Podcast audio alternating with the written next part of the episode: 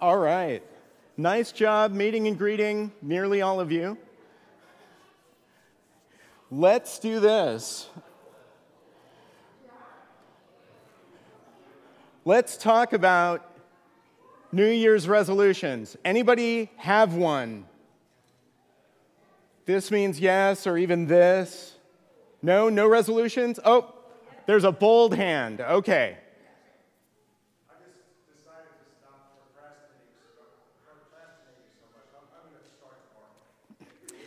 All right. Gonna stop procrastinating starting tomorrow. Excellent. Rosemary, you've got one? I'm gonna get closer to God. Closer to God. Well, you know, there, there are a few rows ahead of you in case you want to. I'll be here all the week. Uh, okay, so it's that time of year. Not everybody does it. I've read statistics that say 23% of Americans last year did it. And I looked at the survey size, it was under 7,000 people. I'm like, eh, eh, but I told you about it anyway. So as I was thinking about what it means to be speaking to you on New Year's Day, I came across a tweet that really stuck out to me. So, Robin, if you could throw that tweet on the screen, that would be incredible. Gather round, ladies. It's time for the annual buying of the notebook that will change everything, trademarked. Does this resonate with anybody? So I'm, I'm not a lady, but I have to tell you, I have a number of, of journals and, you know, all kinds of things that have about four pages written in them in bookcases all through my life. And uh, there's something so hopeful about, oh, this will be the one that makes the difference. And I find myself resonating disturbingly with that. There's something about starting a new year thinking there's one little thing that we can do that's going to change everything, whether it's the notebook or a change of habits or an attitude maybe that we want to try out in 2023. But we know the success rate for those kinds of resolutions are pretty abysmal. And I'm not saying don't try them. Um, you know, you can procrastinate and then you can stop procrastinating anytime tomorrow. I think that's wonderful. What I'm saying is, we know in our heads that New Year's resolutions are a way of not accomplishing something generally, and most of us have a life history of trying it that bears that out. So, speaking of low probability of success, today I want to talk about fortune cookie advice of all things, training by proverbs, and a relationship that's more rewarding than either wish casting, that is, hoping that something is true, or rule following. So, here we are. Uh, 2023 starts with interest rates up, stock markets well down, more than 10,000 flights canceled over the holiday travel season. Life can be tough, right? Okay, for those who have a bit of perspective or a morbid sense of humor, I found another image. Uh, it's an old New Year's card for you. Uh, Happy New Year. And we've got a big cauldron of soup, and the lady is taking the year. I don't know if you can see it on the back of the boy's shirt there. 1889 is going into the soup. It was a Happy New Year's 1890. And I, I looked, it was a cigarette company that made these, and they're all super morbid. Uh, and I, I was like, wow, okay, well, there's something you don't see anymore, kinda. It's a tough world out there, though, whether you're in 1890 or 2023, whether you're a competitor on Survivor, which my family has recently started binge watching past seasons of. So, my question is how do we cope? How do we deal with a world that offers us terrors as well as enjoyments?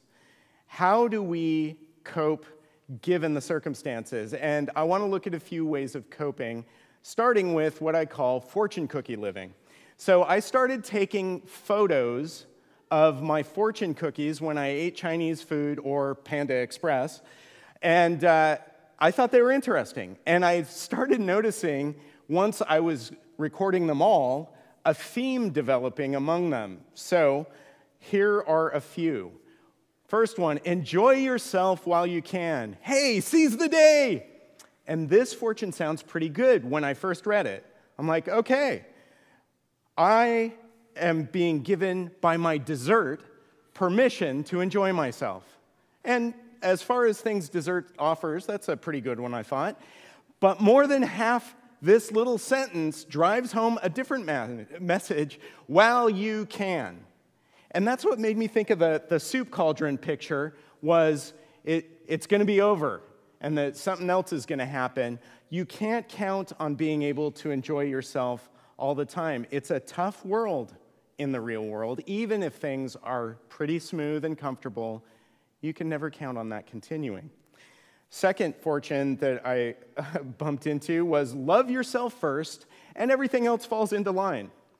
Now, when I read this, a particular song from the last decade came to my mind, and I don't personally think the message of that Ed Sheeran song, popularized by a Canadian singer, was actually love yourself. I think there was a different message there. But this fortune is a message that we might hear a lot in our context that we have to focus on self care primarily. I've got to be healthy to help others. And that has an element of truth to it if hurt people hurt people, but taken the way we want to take it, love yourself first is a self serving game that's a temptation to most of us from time to time. Somebody who loves themselves first is always eventually going to let others down, and they're going to have trouble maintaining relationships, especially the closest ones, where giving is part of the relationship. They're going to struggle hanging in through difficult situations because if loving self is the most important thing, self protecting has to come before everything else. Third one, you are destined for success and happiness. Now, I thought about this. If I wrote that on a post it note and handed it to you, would you feel warm inside? Or would you feel like, Mike, you, what, what is it you want from me? Right? That there, surely there's a pretext or a subtext or I don't know, something. I'm lying, trying to make you feel good, might be one way that you would interpret that. And I'm not saying there aren't times we want to hear this message. But you and I already know that we don't know the future, right? Anybody here claim to know the future? Okay. Because if so, I want to talk to you about 2023 stocks. Um, success, furthermore, doesn't always look the way we might want it to, right? We're a week past Christmas. That's long enough for some of the games that children and adults alike play to have gotten old, to have gotten boring, or if my recollection of my own childhood uh, is any indication, broken. A week was plenty for that. Let's move on. The architect of your destiny is yourself. I am my density, uh, destiny. This fortune seems to put the pressure of the, the last fortune's promises on me. I must craft my destiny in order to succeed and be happy. Well, I don't like that either. I'm a person who's gone through multiple career changes, for example, so I'm kind of pessimistic about my own ability to have a master plan for my life and architect my destiny. Now, there is truth to it. I am, you are responsible for our actions, our decisions, our plans, but this sounds more like something you'd be told in sales training than by somebody who loves you for you, if I'm being honest. So, one of the games people play is telling ourselves we get to declare victory out of loss. An example I thought of came from another song, a music video Taylor Swift put out a few years ago, which concluded with the following text on the screen She lost him, but she found herself, and somehow that was everything. Okay, now, I don't want to scold Tay but she should definitely not base her value on him or her relationships, even if him is Harry. But how many failed relationships is Taylor Swift or anybody going to go through, and are they supposed to re realize each time who they are? Is each breakup going to be the definitive one for a little while until they realized, no, I, I still went back for another relationship. will we come at some point to an understanding that that's no basis for self definition? All right, last one, I think. You will discover new strength in an ongoing battle. And this is another one I kind of misread when I first got it. And I thought it kind of meant you're getting a powerful ally in life's struggle. I was like, oh, cool, I could use a powerful ally. But just reading it, it sounds like the difficulty you're already in will reveal new strength in you. And that would be nice. But my problem is, none of those other fortunes gave me any indication that I should be in a struggle. I didn't sign up for that. I'm up for enjoying myself, loving myself, being successful and happy, and architecting my destiny like a boss. But, like Calvin talking to Hobbes, objecting to New Year's resolutions, we don't want to believe we need to improve. Resolutions? Me? What are you implying? That I need to change? Well, buddy, as far as I'm concerned, I'm perfect the way I am. Okay, I'm not Calvin. You're not Calvin, I think. We, we know we're not perfect. So even though I want to believe this entertainment from my dessert, I'm painfully reminded by Taylor Swift and this last fortune that there has to be a better way. We're in a church, so I'm going to suggest one way would be to look in the Bible. I can do that, right? Okay. Proverbial living is then another way of living. So the book of Proverbs in the Bible can be looked at as a training manual for raising a king. A wise king is what they were shooting for.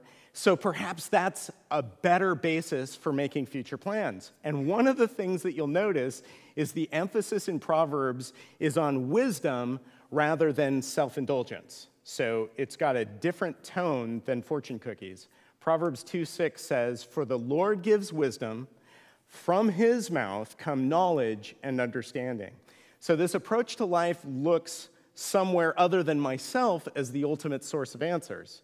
And some of the Proverbs' advice contradicts directly or indirectly my cookie fortunes. So, Proverbs 27:1 is an example do not boast about tomorrow, for you do not know what a day may bring.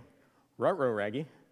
Success and happiness, architect of your destiny, well, to the extent that they're possible, they're fine, but the reality for most of us is that we don't know what tomorrow will bring, and Proverbs notes that. Proverbs 16:2 says, "All a person's ways seem pure to them, but motives are weighed by the Lord." You think you're doing right, says the author, but you're really not the best person to judge that. So, not only that, but our plans, however wonderful, however complex or elaborate, however popular they seem to us, don't ensure the outcome. Proverbs 19:21 Many are the plans in a person's heart, but it is the Lord's purpose that prevails. And the hard part about this uh, proverb is that it says all those fortune cookie fantasies that I was reading are just dust because God's will is what matters. God's will is what happens. And that's the idea in Proverbs listen and learn and follow and trust in God. So, Proverbs 22, 17 through 19, a little bit longer passage. Pay attention and turn your ear to the sayings of the wise. Apply your heart to what I teach, for it is pleasing when you keep them in your heart and have all of them ready on your lips, so that your trust may be in the Lord. I teach you today, even you, all of which is great and true. But I have a question before we put all our confidence in the book of Proverbs. What happened to Solomon? Let's look at 1 Kings chapter 11, verse 4. As Solomon grew old, his wives turned his heart after other gods, and his heart was not fully devoted to the Lord his God, as the heart of David his father had been. So, despite being such a wise man, despite having said so many wise things, despite having drawn people from across the world eager to hear what wise things he had to say, he filled his heart ultimately with other kinds of worship than the God who had granted him that wisdom in the first place. Ooh.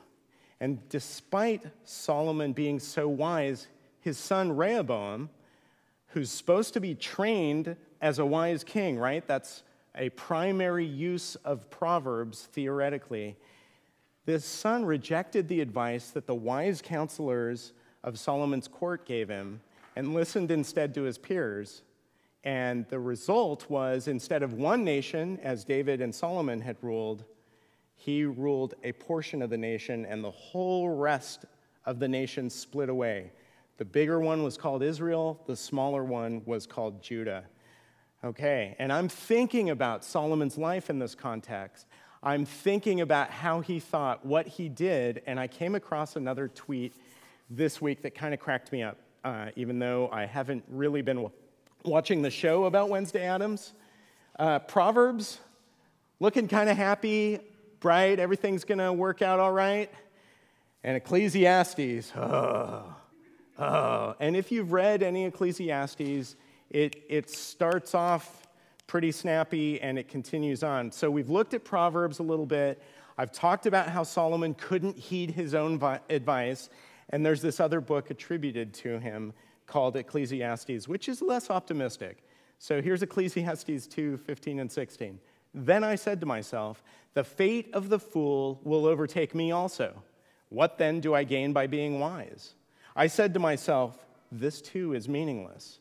For the wise, like the fool, will not long be remembered. The days have already come when both will be forgotten. Like the fool, the wise too must die. Well, there's a happy message for New Year's Day. I got up early to come to church to hear wisdom and foolishness basically come out the same color when you wash them.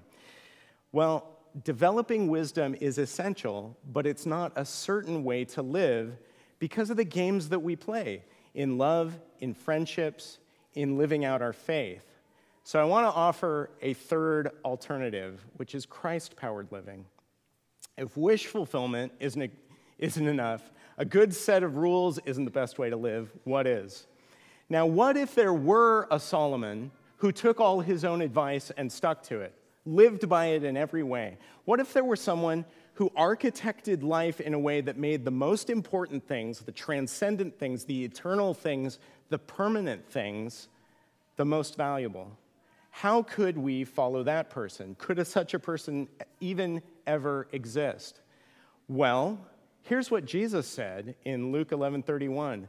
The queen of the south, that's Sheba, who came and visited Solomon and was staggered basically by his wisdom and wealth. The queen of the south will rise at the judgment with the people of this generation and condemn them. For she came from the ends of the earth to listen to Solomon's wisdom, and now something greater than Solomon is here. And Jesus doesn't point anywhere else. Jesus says something greater than Solomon is here. And the great thing about this new Solomon is, unlike the first one, Jesus' wisdom is complete. Jesus lived out that wisdom before, during, and after his time on earth. Okay, but how does that help us? How is Jesus' perfection helpful to those of us who want more than fortune cookies or a good set of guidance? Here's what Paul says in 1 Corinthians chapter 1. Longest passage yet. All right, brothers and sisters, think of what you were when you were called. Not many of you were wise by human standards. Not many were influential. Not many were of noble birth. But God chose the foolish things of the world to shame the wise. God chose the weak things of the world to shame the strong.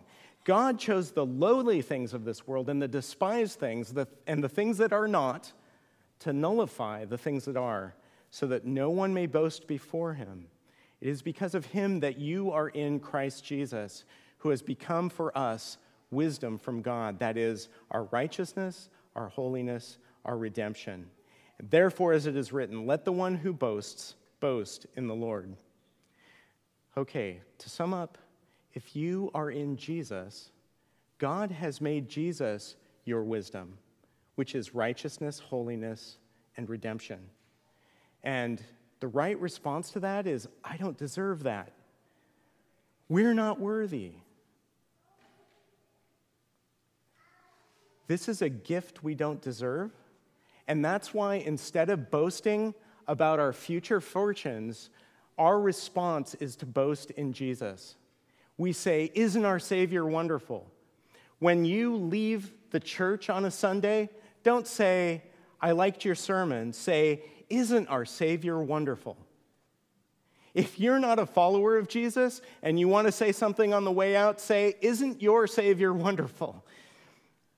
How does that help someone who isn't in Jesus?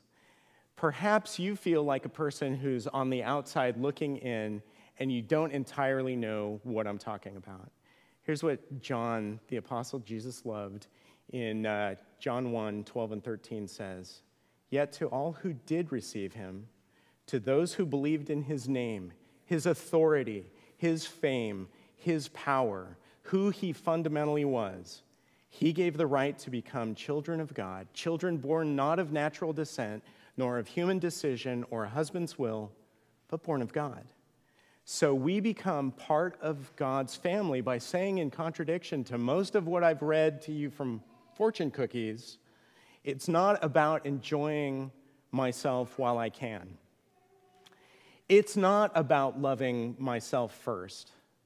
It's not about my own success. It's not about myself as the architect of my destiny. It is about discovering new strength from a t- particular source, not in your own wisdom, not in mine, but by living in Christ's wisdom by his work. He accomplished it. He knew the right thing and he did it. And you know what? You get to follow along as a member of God's family by living in Christ's wisdom by his work, and then that joins you into God's family where you can live to love him. All right, Malik, you'd better come up because I want to sing to this God who made a plan that was better than my wishes, who made a plan that works better than what Solomon gave. And the amazing thing is that the false promises of a fortune cracker, the perfection desired but not achieved by attempting to follow Proverbs unaided by God, these are fulfilled in Jesus Christ. So, that post it you are destined for success and happiness?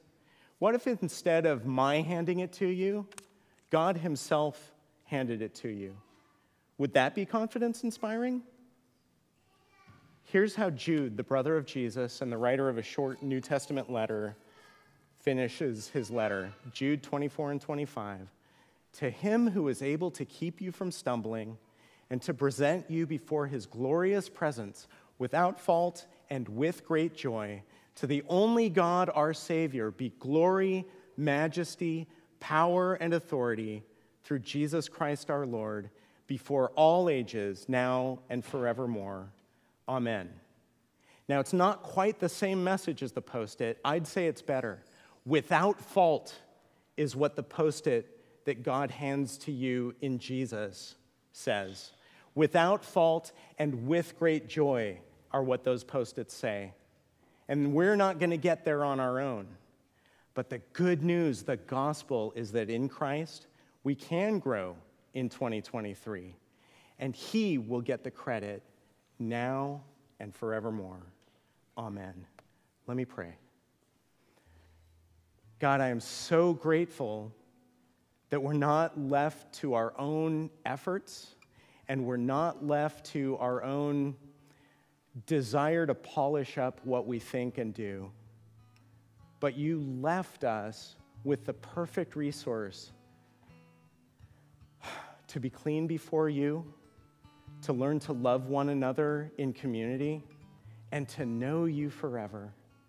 And I ask God that in 2023, the things that we value would be more and more the things that you value, and that you would power and empower in us an ongoing transformation that makes us about your ongoing work, that makes us about your people, that makes us about connecting with those outside your kingdom currently.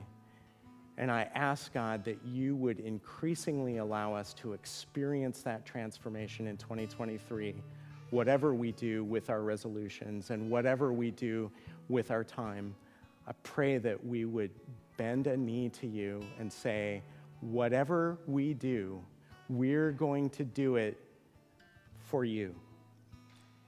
because Jesus made it possible. And so it's gratefully in his name I pray. Amen.